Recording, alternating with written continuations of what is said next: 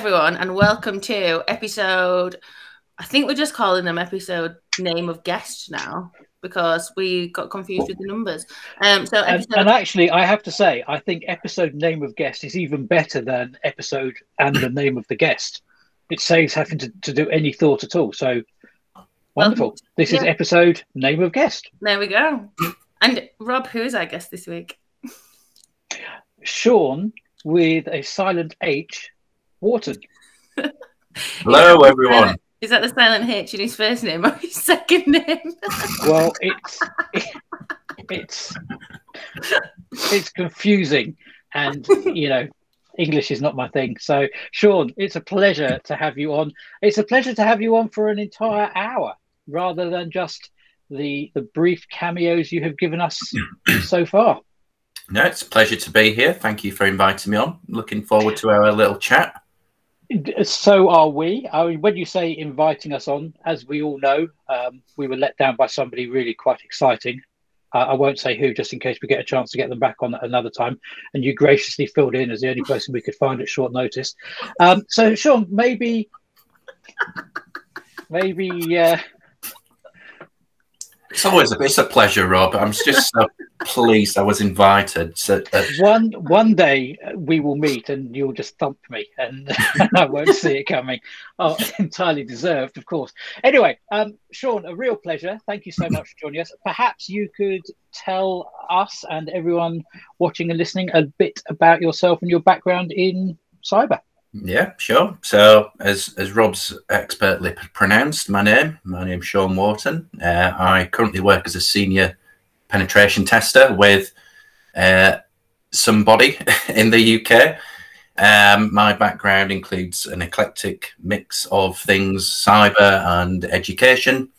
Uh, straight out of university, um, after studying computer network engineering, I went to work for GCHQ for just under a couple of years, where I worked in signals intelligence and uh, offensive information gathering. Uh, out of GCHQ, I then went on to do a few things.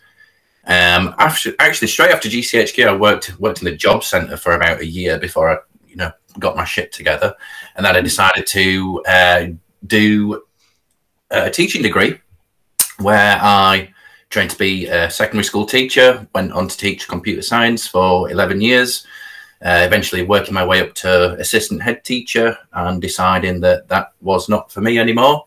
Luckily, alongside that, I'd been doing my own sort of pen testing, uh, one man show, and done various assessments for SMEs and individuals, and basically giving mates rates for about 12 years. And then teaching, I just, I was just, I came, became so jaded and disconnected from the profession. I thought, you know what, it's just time to pack it in. And then at about the same time as I had that thought, I got a job offer from a company called Hack the Box, which I'm sure a lot of the listeners will have heard of. And I joined Hack the Box as head of content for a couple of years. And then I decided I wanted to do pen testing all the time. I decided I was good enough at doing it. And yeah, I, I'm where I'm at now. And yeah, loving it. Absolutely loving it. Do some senior pen testing, some some senior pen testing, some junior pen testing. This red is teaming. presumably not pen testing seniors or juniors, but I don't test the juniors or seniors. No, I don't know why I said that. uh, but no, my, my job title is senior pen tester at the minute uh, with uh, a startup in the UK, and it's going great. Really enjoying it. I still made- like to keep my I still like to keep my toe in the in the mentoring side, so I help out when I can, uh, as you know, with uh, Caps Lock, and I've got a few irons in the fire there, and just try and help out as many people as I can, really, to try and get into the industry, try and give back, because none of us got to where we were on our own. You know, we were all helped out by somebody somewhere along the line to varying degrees of help. So if I can just, you know, prod somebody in the right direction or give them access to a resource or give them a bit of advice or just listen to what they have to say, then, you know, I'm, I'm always happy to do that. What made So you choose the easy route of offensive security over defensive security, Sean? what made me take offensive over defensive? The easy route, yeah, the the red teaming rather than the blue teaming, the easy side. Um, so I I took the I took the red teaming slash offensive side because I found it more exciting. I tried blue teaming for a while, and I found and, and I might offend a few people by saying this, but I found it boring as shit. I really didn't like it. It was just logs after logs after logs, and I found red teaming just super exciting. And the offensive side, and like trying to break into something and trying to figure out how it works, and then trying to break it and then build it back up again. I just found it really exciting. I didn't find blue teaming that that thrilling. and if I'm going to stick at something, I need to be excited by it. I need to be, I need to feel as though there's some sort of, I, I don't know, some sort of rush. I guess doing. I don't. I don't like doing boring stuff. Is, is the long and short of it. And I found blue teaming boring as hell. They do an important job, and I respect, you know, all the SOC analysts and all of that side of the thing, but it's just not for me. I don't like it. Fair enough. Um, I love. So you've come from teaching.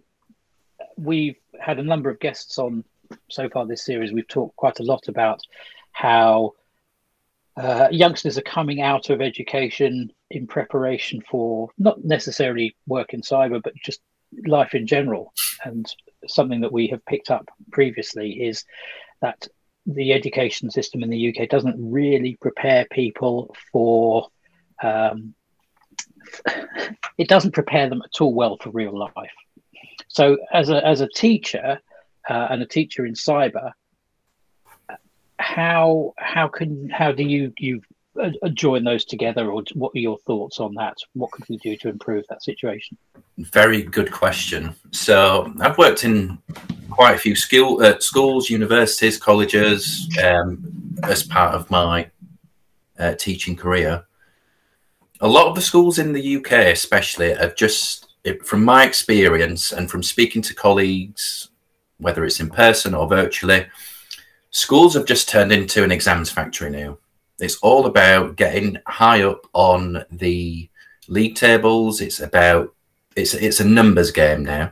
So if you put into Google UK schools tables, you will see criteria such as progress eight, attainment eight, and all of this really boring educational lingo, which to the individual student means absolutely nothing. But in terms of saying as a school leader, we are number three on the points list because our progress eight score is 11 billion, for example. So all teachers do now is teach the test. You, you know, people listening might have children of secondary school age, and you know, if they go away and ask the, their children, and, and I know the past 18, 19 months has been slightly different because of the pandemic, but prior to that, it has just been a numbers game it's been about getting the highest numbers, and by that, you will just teach the test religiously. You'll not deviate from what's on the syllabus slash curriculum, and you will just get them through that as quick and as painless as possible. Now, in relation to cyber, well, you have a look at where cybersecurity is on the curriculum for 14 to 16 year olds. I challenge anybody to look and try and find uh, a course or a qualification that gives anybody leaving secondary school wanting to go into cybersecurity a good start compared to something such as um, you know maths or science or or any of the you know any social science for example.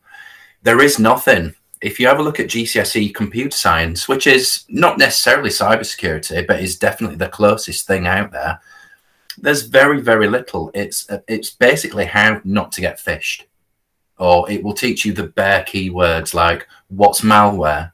What is what's how do we enlighten us. How do we not get phished because it happens to all of us all the time. Good question. Good question. Maybe they just forget about it because it was so long ago. But it, in terms of in terms of the qualifications they are not fit for purpose. Now i was lucky enough to teach in a computing specialist college before I left. That was the last place that I worked. Um, I was uh, head of department uh, head of computing at uh, a really, really good school near me. And I had pretty much uh, carte blanche as to what I taught uh, outside of the curriculum. So they gave the students quite a lot of time just to be taught by members of staff, whether that's obviously get them the qualifications, but outside of that, you know, teach them some extracurricular enrichment type topics. So in my classroom, uh, I had a, a, like what what I refer to as the dirty network uh, of computers. I just let students just you know break them, build them, knock them down. You know, you know there was uh, Kali Linux on there. There was an Active Directory environment, and after school, you know, two days a week, I'd teach them basic hacking techniques. You know, I had a 16 year old uh, get to the top 10 of Hack the Box. Uh, I've had students leave there and then go on to study cybersecurity, you know, at universities, you know, around around the country. So, in answer to your question, how do we get students that are of school leaving age to where they need to be at that age, ready to sort of embark on a career? There needs to be a complete overhaul of the qualifications offered, or what's at least recognised by schools and authorities, uh, because at the minute it's just not fit for purpose another thing is having teachers that can actually do it, you know, because there's a massive teaching shortage anyway. Like if I was to give up cyber today, I could get a job tomorrow. Easy in teaching, and that's not being being a, a, a shithead saying, you know, look at me, I'm the big I am. That's because there's such a shortage of teachers like everywhere. Um, so like somebody like with me with my experience, you know, in teaching and cyber said, "Can I teach cybersecurity?" here?" And like, yes, of course you can. Yeah, sign on the dotted line. Um, but there's a real shortage of, you know, teachers who can actually a teach and b know the underlying technical stuff. So it's it's quite a complex problem, really. I don't think there's one answer. I don't think there's one silver bullet to to solve that issue, which is a shame, really. I think we kind of touched on this when we talked to Lorna, didn't we? The fact that cybersecurity changes so quickly anyway, for it to be able to get for the, for anything kind of cutting edge that's relevant to be embedded into a curriculum. Well, it's already not cutting edge by the time it's got into the curriculum because the, the time process... it takes a curriculum to be developed and embedded and taught and mm-hmm. then delivered yeah, so I, I, I, well, I guess I still work for them. Um, some, some of you might have heard of like Ofqual, which are in charge. They're the regulatory body of uh, qualifications for the UK, and I, I still work for them as like a subject matter expert. And what I do is like they would give me the draft curriculum for like computer science, and I'd review it. But but that entire process takes about six years to refresh a curriculum. Like in six years, like six years ago in cyber, like forget about it. forget about it. There's no point in teaching that. It, it it just isn't fit for purpose at the minute, which is a real shame. But do you think they should be teaching more of the fundamentals of cybersecurity, like the things that never change? If you look like 20 years ago, people were still saying, don't use the same password on every service, like hmm. segment your network. Like, there's definitely some themes that you can look across like every single year when people are coming up with the top 10 of things to do in cyber and the same shit comes up over and over again. So surely including that and then maybe like networking fundamentals and kind of understanding how things work or how things should work? Yeah there's there's, there's always going to be like the mainstays you know password and you know network segmentation and how to spot a dodgy url in an email and you know all of that those will always be mainstays. I think it's really important anyway to teach that at that age. Um, I would probably argue probably a little bit younger, you know. Um, but w- there are some there are some sort of advances at the minute in terms of like courses that are offered. You know, more vocational, less academic, more hands-on. But they're very very few and far between because again, you need the, the you need the teaching staff to actually deliver it and actually be able to answer a question you know, if, if a 16 year old comes to you and say, "Can you teach me about subnet masking?" and you know, a, a, a typical IT teacher isn't going to know anything about that. You know, it's it's a real shame. But the let's just go back. You touched on the curriculum and the fact that schools are now chasing uh, teaching to the exam and chasing the league tables and the positions within them. I I found out uh, only in the last week actually that the national curriculum as it stands was only introduced in the late 80s. hmm So when I went to school, um, at the state school I went to, I wasn't taught to a national curriculum. I was just taught to what the school felt was most appropriate. Mhm. And so at some point it was decided that uh, schools need to teach a standard curriculum, so everyone's learning the same. I can see the logic in that. There's definitely an advantage to the to the workforce for people being taught and educated the same way. And then, of course, you get the situation that okay, so we're teaching everybody all this stuff. How do we see if anyone's actually learning well enough? How do we how do we measure that? And that off the back of that come the league tables. So Mhm. how?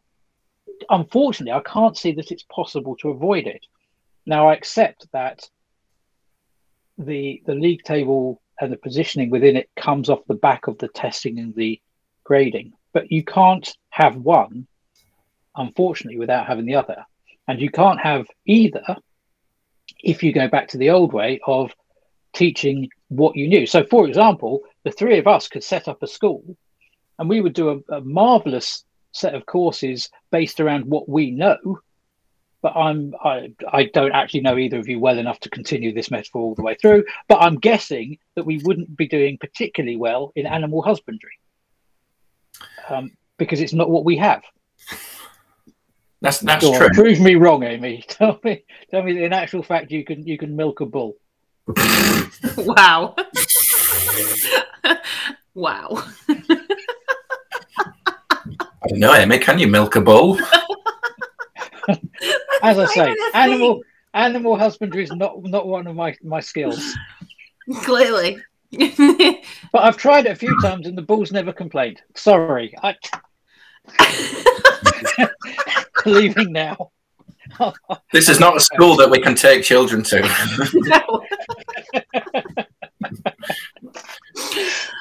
Yeah, but my point is, I mean, when I was at school, I had a, a computer teacher who was really into it. I mean, computers were were pretty much new in schools when I was at school, and he was learning from the manual. And he was literally, "Sir, what's happened?" "Oh, don't know. Hang on. Okay, yeah, this is what we've got to do to move this on. But but he was excited and enthused by it as well. It wasn't a chore. He wasn't going through the, the motions. I had a really uh, interested DT teacher, fascinated in design technology, and he. I remember he used to build teeny tiny miniature tools out of silver, like minute, and it was an absolute passion for him. And of course, that passion then gets transferred to all the people he teaches. Yep. Uh, I'm involved in schools now as a as a school governor, and I also used to do quite a lot of work uh, teaching in schools as a as an external instructor. And that passion is missing. The the having to be capable at everything has replaced the need to be an expert in anything. And I think that's a, a, shame. I'm, I'm not saying it's wrong, and I'm not saying that I've got a better solution, but I do feel that the current situation has has taken away the passion that people used to have for a subject, made it much harder for people to come out with any real clear direction I for the think it's- future. I think it's difficult in cyber as well, though, because if you think about it, teachers' wages aren't exactly brilliant, are they? So if you're going to teach like pen testing to someone and get paid 30 grand a year, when actually that's just the same as a junior salary for most people in pen testing. Well, in, in teaching, you probably have to wait a few years to hit 30k. I think the Yeah. starting salary outside of London, I've not looked in a few years. I think it's about 24,000 you get your first year, which if you've, excuse me, which if you've done straight through uni and your first job is, you know, 24,000, it's not, it's not diabolical. It's not amazing. It's, it's okay.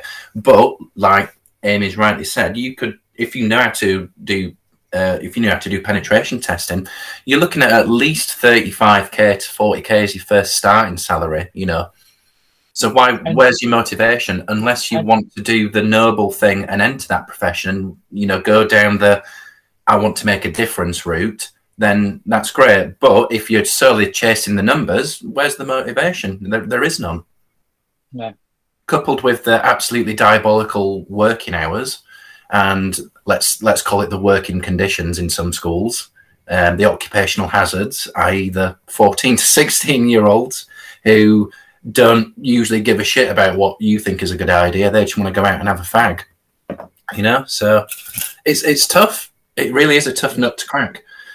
It is. It's very, very difficult. Something I would never want to do myself. And Rob, you were talking about, you know, showing enthusiasm and passion for something that isn't on uh, a curriculum. Uh, you you will not find that in most in the in the vast majority of schools. Like you can't you can't measure enthusiasm. A school can't measure its success on enthusiasm and passion. They can measure it on numbers and hard data, and that's all schools are these days. Which is again, I know I keep saying it, which but it's it is a shame. Oh, I mean, I, as I say, I was a school governor. We had an Ofsted inspection. We got graded as good. Uh, four out of five of the subcategories were outstanding, but our data wasn't good enough yeah. for us to be outstanding because we hadn't been good enough for long enough. Yeah. So the fact that, that everything was outstanding was irrelevant.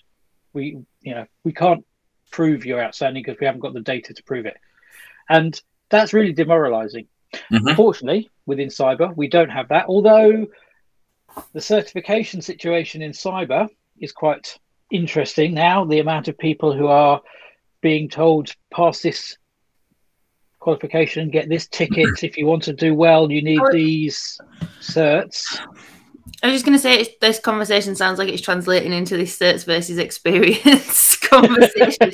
like we seem to have a lot, but I think it's it's an ongoing issue that's in cyber. Like every single person that I talk to who's trying to get into cyber is like, oh well, I've asked for this qualification, I've asked for this qualification, and I'm like, you just need to show you're passionate, but I don't think you, you don't, do you? I mean, some some um, employers kind of coming around to that way of thinking. I've seen quite a few job adverts recently where they've been like, you don't need to know the tech, you just need to be passionate. You need to be this kind of person rather than being, you know, you need an OSCP and a C and a CISSP and a whatever else. Yeah, it's it's it is really crazy how things have changed over ten years. Um, you know, you have a look at entry level cyber jobs now. They want in years of experience, OSCP, CISSP.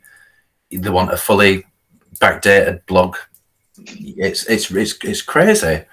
Um, and looking at that as somebody new, you'd probably think, "Oh my god, where do I start? Like, how much money am I going to have to invest in in this that might not even work, you know, or I might not even like." Like, I would say, you know, people starting out, just leave the certs alone. Go and download a a virtual machine and just start playing with it. You know, see what you like, see what you don't like. Get a list of all the jobs that are out there you know, Google the job names, try and find somebody on LinkedIn with that job title, ask for a bit of help, um, understanding that role. Um, so I, I, think it's a self-inflicted thing though on the, in on the industry. You look at how many certification shops there are now compared to ten years ago; they're just everywhere.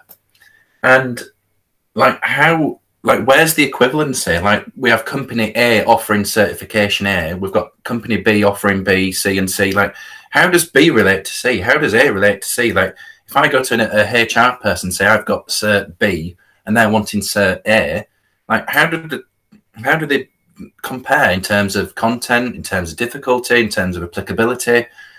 I, I think the the real problem is that there is no central standard in cybersecurity. You have a look at other professions, like if you want to become a lawyer or a doctor or or a nurse or you know choose your profession you will say right to do that job you need to go uh, go away and do this very specific but course. at, at that point if you start introducing those kind of standards then you're putting up more barriers to entry to the industry.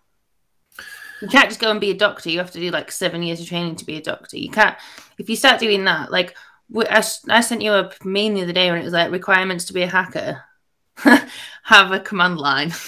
requirements yeah. to join the cybersecurity industry: five years experience, a bachelor's yeah. degree, a master's degree. It's this, but blah blah blah. And, and that's the other side of the coin. Like people hacking organizations, like nobody asks for their credentials.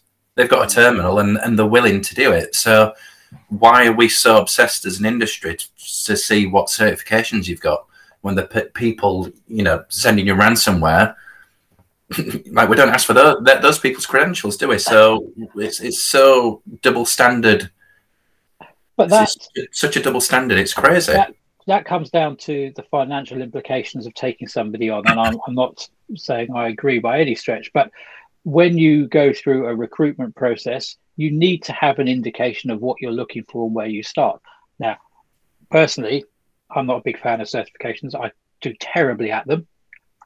I, I any knowledge I have, I somehow completely manage to, to miss when it comes to filling in an exam. It doesn't mean I don't know it. And similarly, having a ticket doesn't mean I do know it. It just means that at that point I was able to pass that particular certification. But from an employer's point of view, they need to have something to get hold of. They can't face to face every interviewer, uh, every interviewee that applies. So there has to be some level of something that you can you can work to, and I can appreciate from their point of view that that's why that has to be done. The, the, the problem is when the HR team says this is what we're looking for, and although that might be equivalent, I don't know it is equivalent, so you don't count because that's what we're looking at. This line here. Yeah, I, I absolutely yes. So you know, from a HR perspective, looking at somebody's CV and going, oh, they've got A, B, C, D qual, that means they can do A, B, C, D thing.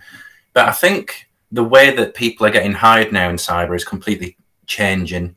I don't think it's more, I don't think it's anything no, I don't think it's not anything to do with your CV. I think it's less and less every single year. I think it's more about the people you know, the network that you surround yourself with, and the the I suppose it's it's the the brand that you put yourself forward as. You know, we have a look at platforms like LinkedIn, people posting every day about you know a topic of their choosing. If I see somebody who's applied for a job with me and I know them from LinkedIn, and I I think, oh, that's the person that talks about um, networking, um, you know, computer networking every day. They really know their stuff. I really like what they talk about. They they're really good uh, at communicating uh, they are showing passion, they're showing enthusiasm. Um, you know, I want to speak to that person. Whereas if it's just a, a PDF CV, like I, you know, I'm reading words, but I'm not really, not really feeling um, what this person's about. Um, so I, I, think it's hopefully it goes away. It, it, there's less enthusiasm on the CV and more about the actual person behind um, all the words and all the certs. I think my mentor group are going to think that I prime people to say this stuff because that's exactly what I tell them every single week. So if you're listening, Gone Fishing group, bloody listen a bit harder and do no, what no. I'm telling you to bloody do. Uh, and get on LinkedIn because that is how people are. That's how people are finding jobs now. Like, and you don't have to be sitting publishing blogs. Mm. You don't have to be writing new articles every of every day. But having an opinion on things in the industry, even just sharing a news article and being like, well, actually, my opinion on this news article is XYZ because I've learned about this and this has informed my opinion. Like, it just, like you said, it shows that you can communicate, it shows you can articulate an idea, it shows that you can share information to people that are not necessarily technical. It shows you're enthusiastic, that you're keeping up with what's going on. Like that's all the kind of qualities that people are looking for, especially in cyber. You've got to be on the pulse with like new vulnerabilities coming out or new attack methods or whatever. Then should like yeah, just even following the news and having an opinion on what's going on in the world of cyber.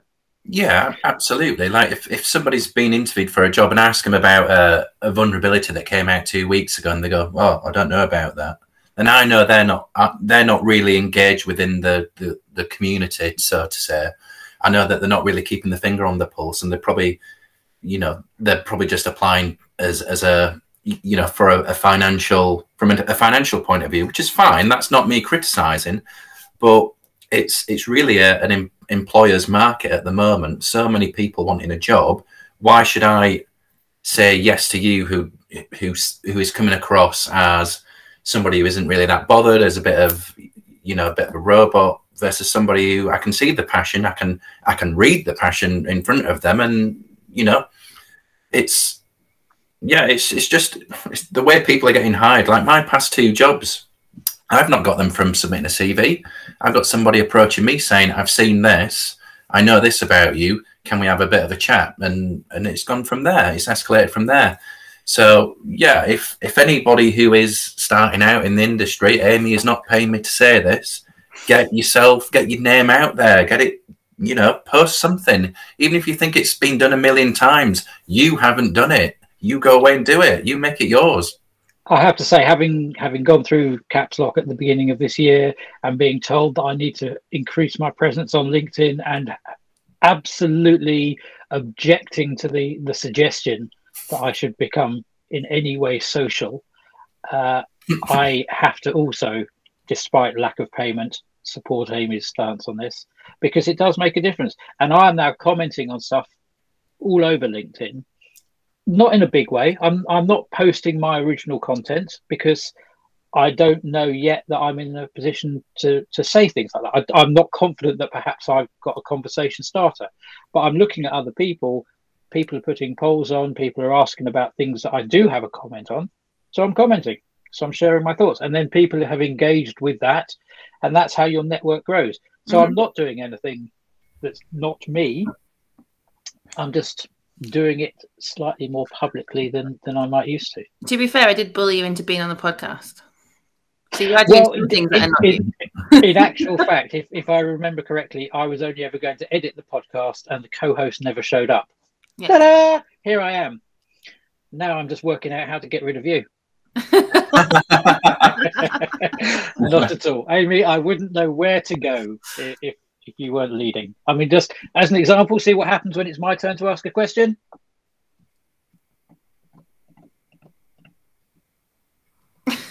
there. It wouldn't happen. In fact, you know what? At this point, bearing in mind that I've just driven us into a into a hole that we will struggle to climb out of, should we perhaps see who is doing the news this week? Let's do that. Let's go to the news.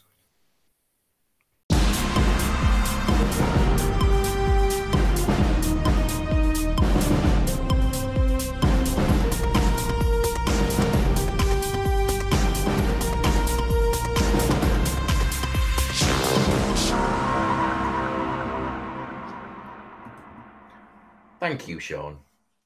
Bong! Here's the news. First up, the story that Facebook has sued a Ukrainian national for allegedly harvesting and selling personal data describing 178 million of Facebook users.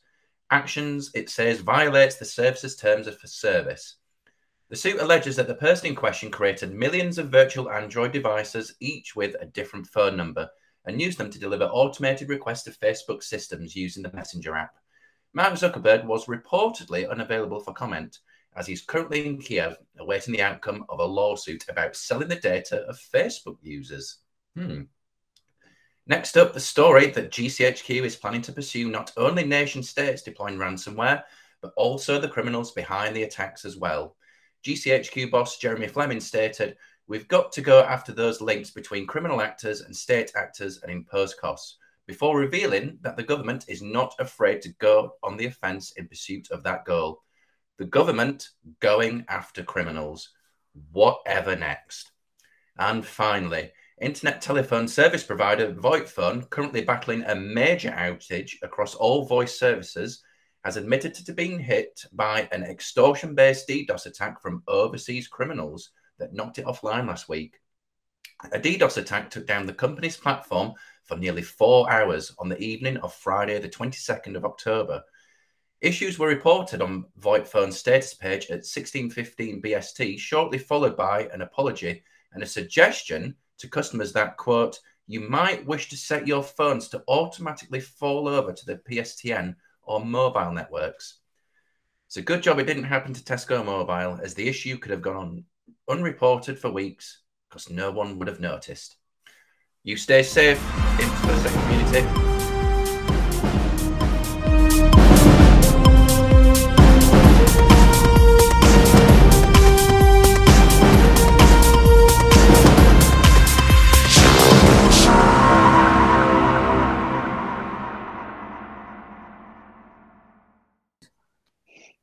I'm glad to see, Amy, that we've got rid of that ridiculous weather report. Not that it made any difference whatsoever. So that's an improvement of sorts. What? What? What? Do you mean you got rid of it? Yeah. Why? Well, it wasn't on just then, so I assumed that was because you wanted to get rid of it. Oh. Did you? You just complained about it too much last week. Well, it's not like he was listening because he only did the one recording. Well, that's true. Anyway, Anyway, now we're back from the news. Why don't we talk about the news? Not this week's news, last week's that's news. an idea. Last Well, week, news in general, things that have happened. Yeah, like that pen tester that pushed F12 in Missouri. Talk to us about that, Sean. How difficult is your job other than pushing F12 or pushing F6 twice?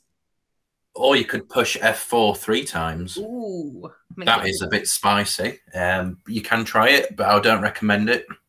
F4 twice, or F3 four times, or F2 six times. so many combinations. There is so many ways to hack the HTML source code. It is unbelievable. No, on a serious note, how fucking stupid do you have to be to, to actually go to the media and say our website was hacked? They viewed the source code. Like, who the fuck's briefed that stupid wanker to say that? Honestly, And and I love that that when he was called on it, he didn't. he doubled didn't- down. He, yeah, I mean, really, this. Yeah, okay. So it's nothing to do with the fact that you had actually published all that personal information on your website. That wasn't the, the problem there. No, like if you dig a little deeper into the story, like we can laugh like, oh, F12's pen testing and all of that, you know, hacked, NSA hacked, uh, CIA hacked, F12, F12.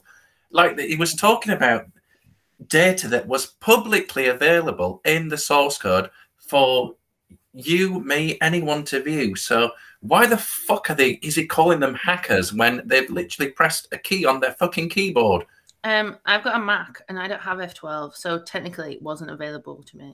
Well, you're not. a I hacker. don't know how you haven't got an F12 on your Mac. I've got F12 on my Mac.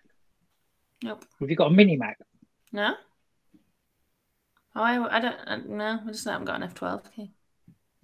It's true. It's not there.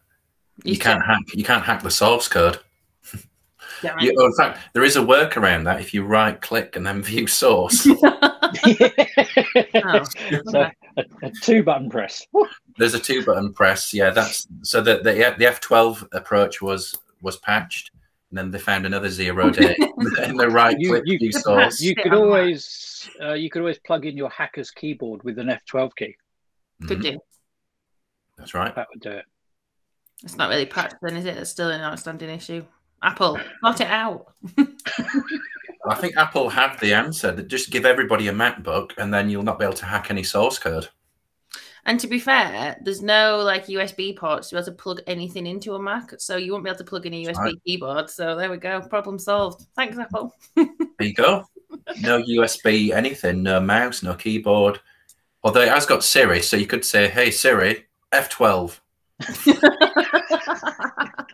I'm sorry, I can't hack this. Now, now there is a, a challenge for everyone. there you go. Let's see if I can get my Siri to press my F12 key and ruin this podcast. It wouldn't be the first time. but there, there, you know, we laugh. This is one of, of many, and let's let's ignore the fact that the Missouri governor, or sorry, the the respected gentleman of Missouri, or whatever it's described as, was an idiot. The, the content was there, should never have been there, and this is happening left, right, and centre, time and time again. Why is it that people are not learning? I mean, it's not it's not difficult. Why do people think that they can can get? Surely someone somewhere says we should not do this. This is not a good thing. There It's, seems to be no oversight, no quality control. it's, it's pretty bad. Like if you, if we rewind like a few months ago to uh, there was an ICS attack in America. I can't quite remember what sort of control system was hacked, but they said it was a, a, a sophisticated hack, unlike they've ever seen before. And I thought, oh, that's quite interesting. So I dug a little deeper into the story, and I found out, like, you know, somebody uh, gained access to, I think it was temperature control in in a warehouse somewhere, and or something along those lines. And I thought, okay, I'm just gonna I'm gonna quickly nip onto Shodan now and see how many ports I can see exposed for this particular ICS.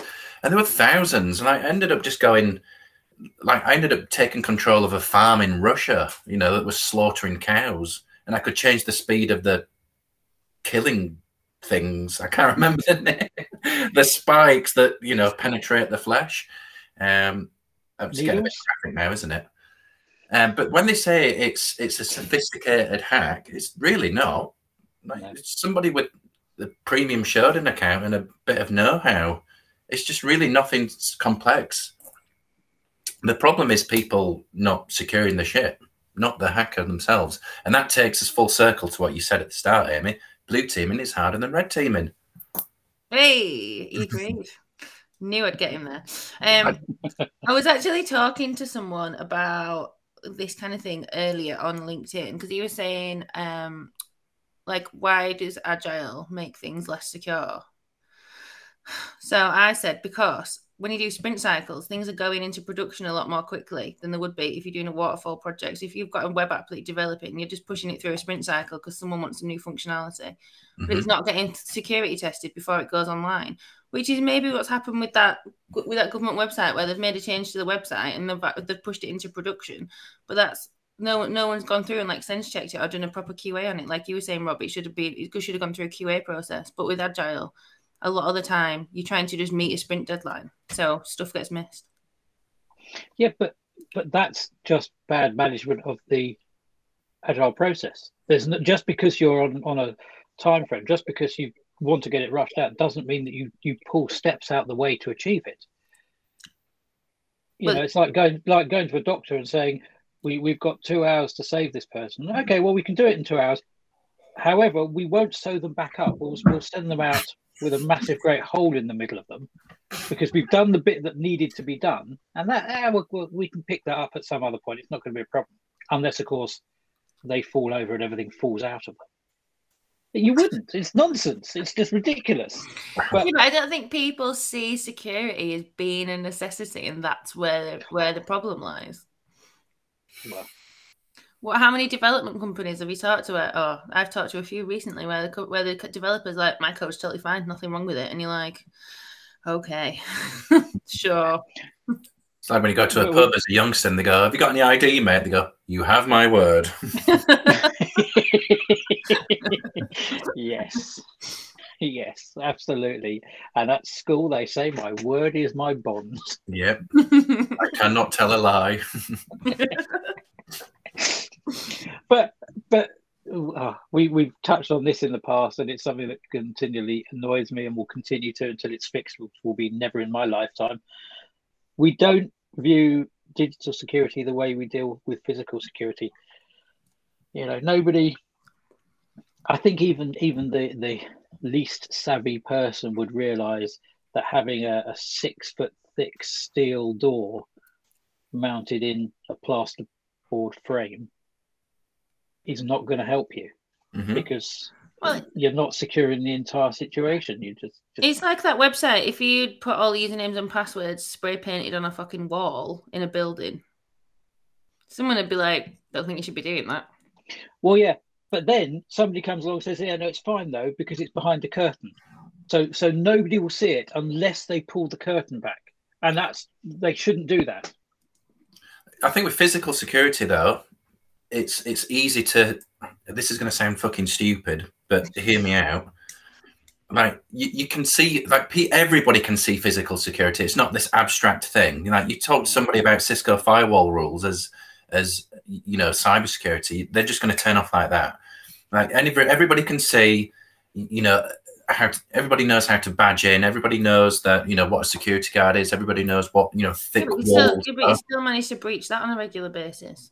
That's true. Yes, um, I'm not saying physical security is any better than uh, cybersecurity. What what I'm saying is people can understand physical security a lot easier than they than they can cybersecurity. They can they know who's accountable for what. You know, so and and people feel safe eh, with physical security. You know, if they can see it, it's a lot easier to make that ubiquitous than cybersecurity. Uh, you you can put in you, you know you can put in badge badge in badge outdoors everywhere. You can put in CCTV. You can put in security guards. You can put in whatever. You know, um, you know, physical access controls, and people will feel safe.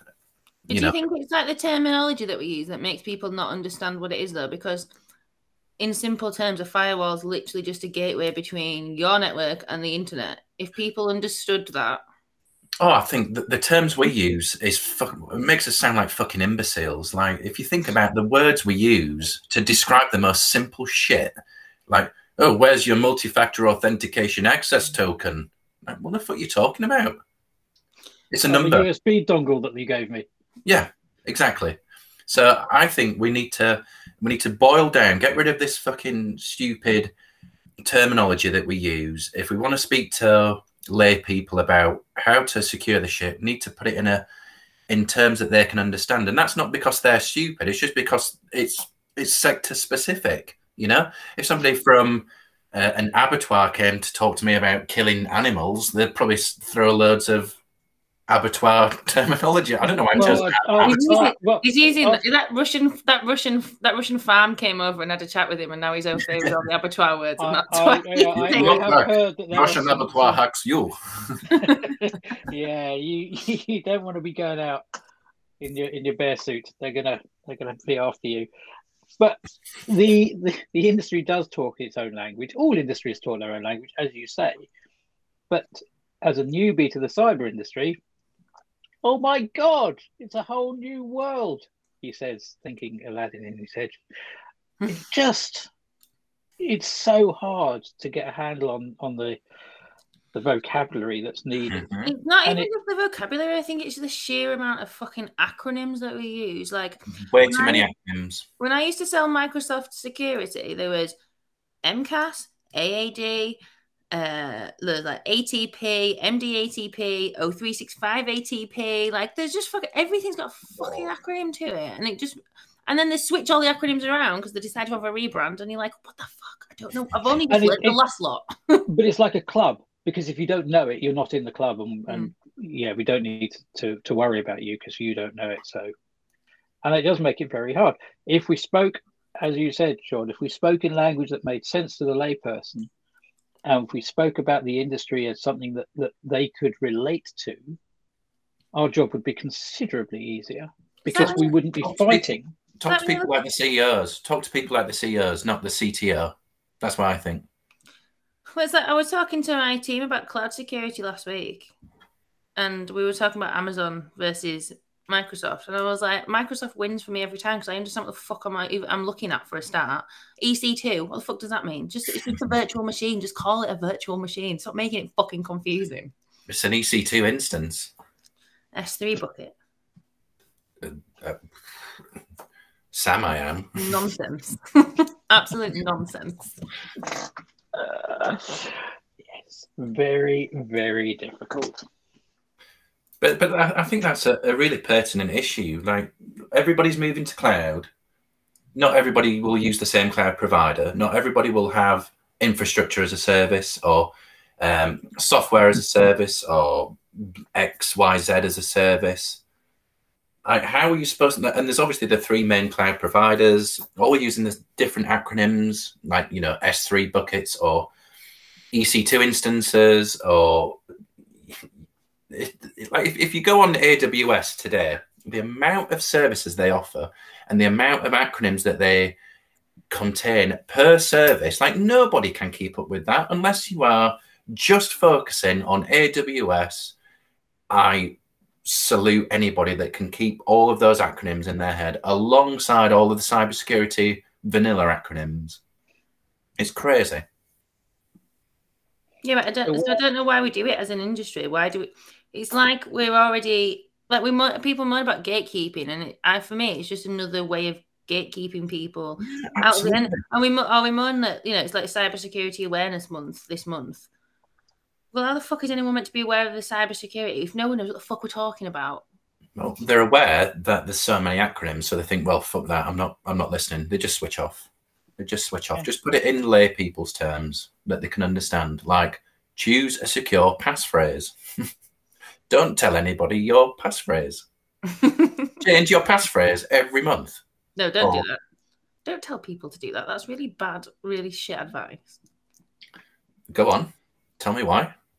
well, the NCSC says not to change your password on a regular basis because if you change it on a regular basis, then you'll have to write it down because you'll fucking forget it. Where you should just use one memorable passphrase. Not the NC. Oh, in fact, I'm not going there. They're a subsidiary of GCHQ. I, I respect NCSC. Good. Um, oh, I dropped my dropped my money. Um, we'll probably have to edit that out. uh, I might. I mean, you know, we're, we're is it- struggling. We're struggling for content today. So probably who should is- stay who- who decides how often we should change our password slash passphrase? Well, technically, you shouldn't really have to change. I feel like it's every time I fucking talk to you, it's like a quiz. Um, I think you shouldn't have to change your passphrase, password, whatever you want to call it, at all, unless you know that you've been breached. If you've got multi-factor authentication switched on, unless you know that service is being breached.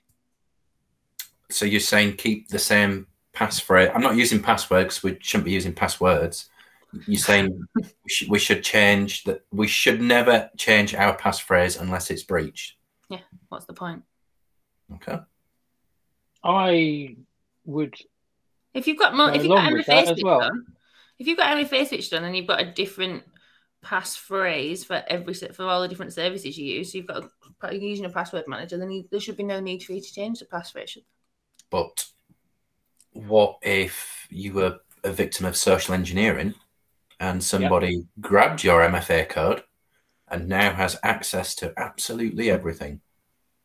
No, They have access to one service because they, they've they've got accessed one one service because you've got multiple passphrases. Well, And in, if- which case, what that do you pass- say? and in which case, as I've just fucking said, that's being breached. So you should change it. After they've been breached, As soon as you know you've been As soon as breached. You know you've been breached. Yeah. I'm being in. I've been intentionally facetious now, so I I'll just are. say, y- "Yep, okay, I respect your opinion, and it's okay to have different ones." It is okay to have different ones, What's and the point also of so this it if he's not being breached? Go on. If it's not if he's not being breached and no one's got hold of that password, what's the fucking point of changing it? What is the latency between a breach happening and that data falling into an attacker's hands? No, but I'm saying if it's not being breached, if there's been no, I'm saying if it's if they've been breached, you should change it. So if you know they've been breached, okay. companies are responsibly disclosing that there's been a breach of their services, which they should be doing. Okay, so let, let's. I'm going to jump in the middle of the two of you here, because because we have polar opposites. Although Sean is being very um, accepting of other people's opinions, I'm not. less so Amy. Thank you. But there is a there is a point here, which is you don't know if you've been breached until you have been breached. Yes, you're right. Theoretically, every good service that suffers a data breach should report that and publish that. But we know that they don't. We Mhm. know that they will sit on it for a period of time whilst they try to mitigate their own financial concerns before they make it a public issue.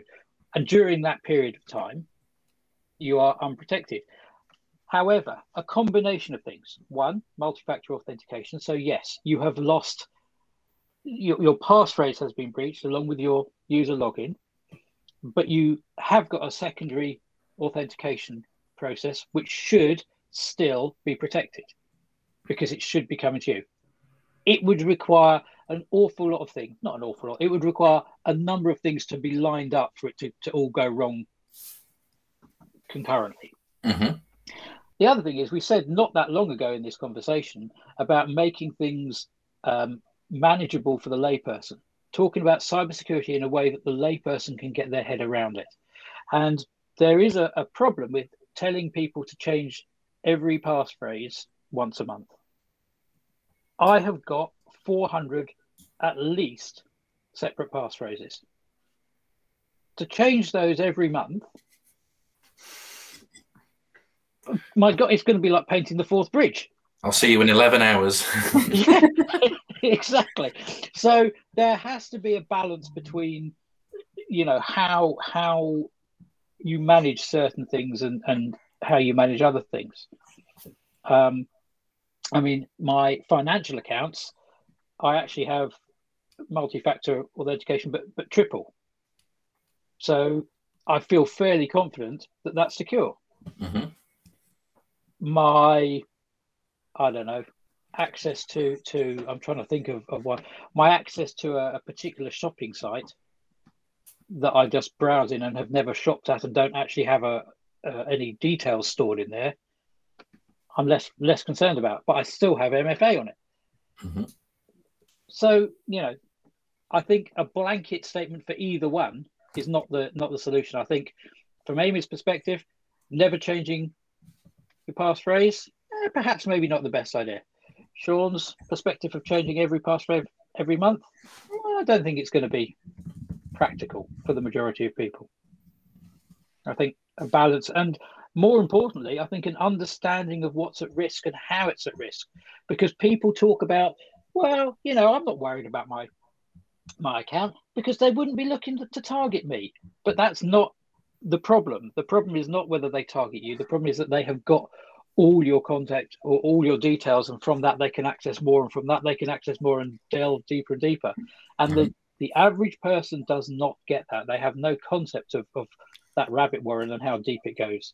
So educating there, I think, would be far more important than saying change it every month.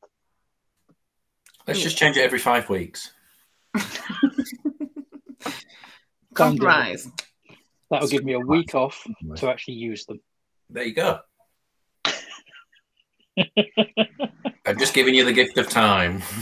Enjoy. Oh, thank you so much. Although saying that, I was in a in a shop the other day and I, I went to use a new credit card, and I realised as I put it into the machine that I'd never bought anything with it. I'd never used it um, in person, so I'd never put the pin for the card in, and it wasn't what it was previously, as I discovered to my embarrassment. So I then had to take the card out, take my phone, log into the app, code and face ID, text message, type my text message, then find out what the pin is for that particular card, then go back into shop. Had to do it outside the shop because there was no signal in the shop, and just oh my goodness, and then saying, oh, you can use our Wi-Fi if you want. Oh no, no, I'm not using your public Wi-Fi to look at my credit card details. No, no, no, to no. check my pin. I'll do it. Oh, thank you. That's very nice of you, but no. Oh my god, absolute fiasco. But then, you know, if it had been my wife, she'd have done it all. Well, she'd probably have, have got the slip of paper in her purse and just ty- copied it straight across. Sorry, Han. We know it's true. Or gone into the shop. Rob, what's the pin? You'll be on the other end. Don't shout it Four, out. four, Yeah, I won't shout it out. Six, nine, four, seven. Six nine four seven. Okay, I'm putting six nine four seven. Six nine four seven. Thanks. It's six nine four seven. absolutely. Well, it's, it's when you phone when you phone. Uh, it doesn't happen so much now anymore. Thank goodness the PCI have, has stopped it. But I remember years ago phoning people up to buy something, and then you could hear them writing down on piece of paper your your card details, and you're like, "Are you putting this straight into the machine?" No. What we do is we write it on a piece of paper, so that if it doesn't go through the first time, we can put it through without it without having to contact you. There is a certification provider which shall remain nameless for the purpose of the podcast. Um, whether they are ethical or certified or hackers, I don't know. But what you do is uh, what you do when you buy this particular course, again, not naming names. Um, and again, if this is ethical or not, I don't know. Could be hacked, especially if you're certified when you sign up to this course, you put in your payment details, and rather than using a uh, you know a, a, system like I don't know, let's say Visa or Mastercard or whatever the the sheer numbers of payment processing uh, software out there at the minute, they don't do that. What they do is take the long strip, the long number, and the strip of your whatever card you're using, your expiry date, your your signature code, all of that, and they put it in a fucking Excel file. And what they do is send it to head office in India for somebody to process your payment to undertake said certification. Yeah. Wow. That is not secure. Wow. Let's hope somebody certified, uh, hacking, ethical or otherwise, doesn't get hold of that. That's terrifying. What is it? Maybe Yeah. that's like the first part of the test for the certification. Like, if you're stupid enough to give them your details, So, sorry, it's a so, fail. so anyone who has got uh, who, who's gone to get certified through this organisation has failed by default They because have they've gone to do it through that organisation. Absolutely. I Yeah. mean, that is it. This is if it's the organisation I'm thinking of, you don't. Well, really let's let's let's anyone. not name names. Let's not name names. Not naming any names. No. No. Yeah, Definitely it's uh, it's it's pretty frightening. They they tout themselves as being uh, the, the the the leaders in certain industries when they're processing payments via Excel and email. Fair. they're not a leading payment provider though, either. So you know, they're just a leading, a leading certification provider. So that's, That's all right. right. Yeah, I never said we did that bit well. No, absolutely not. they don't. It's frightening. It's It how my is frightening, grandma did it. and it's people it's about it's education it's about understanding it's about the logic of it it's about the people who are um i guess almost afraid to challenge because they think the experts will know better when and, and it's an assumption so Yeah. often things are happening that are just absurd if you actually look at the detail of them we've talked about this so many times over the past two months People need to challenge people though, because I don't know about like anyone else, but like when I talk to people in the industry who I consider to be experts, a lot of the time they're going, "Ah, fucking, I'm just winging it." People are winging it all the time. Like people don't know the answers to everything. You just make pe- look, people just make it up as they go along. fake it till you make it Yep. No one's, no one's ever a fully fledged adult, either. No one's no one's actually going to be an expert in absolutely everything. People have opinions that make things that, that kind of skew their view on things. Clearly, like me and Sean, obviously, I'm much much bigger expert in cyber than he is, um, obviously, and we've just had a disagreement about passwords there. Absolutely. Like everyone And, I. I think it's really important to note that there was a, a mutual respect in that back and forth. Um, but yeah, I think anybody sort of touting themselves as an expert in cybersecurity is really dangerous. Uh, it's quite toxic, really. How can we be an expert on absolutely anything uh, in cyber? Like every, it's, things are changing so quickly every single day that what you knew last week is no longer relevant today because something else has happened, or there's been a development in a technology, or there's been a a new zero day, or you know, a new operating system. I mean, Windows 11's just come out. Like, what's what's going to happen there? You know, there's there's going to be loads of things coming up in the next six to twelve months regarding the security of Windows 11.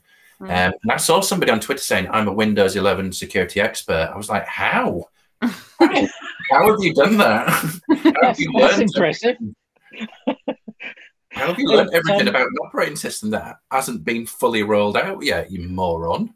but this this takes us full circle, sure, and I I love the way you've done it. But I believe that my expertise lies not in what I know, but in who I know. That if something arises, either I know a solution, but far more likely is I will know someone that I can turn to, or I can, will know somewhere that I can go to to get the information necessary to solve Mhm. the problem, to find out the information. And taking this back, as I said to the beginning, schools are not educating youngsters in those sort of skills. Schools Yeah. require you to learn the knowledge to pass the exam, but you don't have any understanding of where that knowledge comes from or how you can develop it or who you can talk to to improve it and um, you know get more from it. And that i think is what is lacking. Uh, you know I, I have have children a couple of whom are, are heading towards school leaving age. And it, it worries me that they don't have those skills. They are being taught how to pass a test. They Yeah. are not being taught how to learn how to gather knowledge how to use and, and decipher information. Mhm. um, you know No, classic i read it on facebook it must be true. Like just to just to how pertinent that point is like we take gcse computer science they want you to for the exam learn how to add two 8-bit binary numbers together.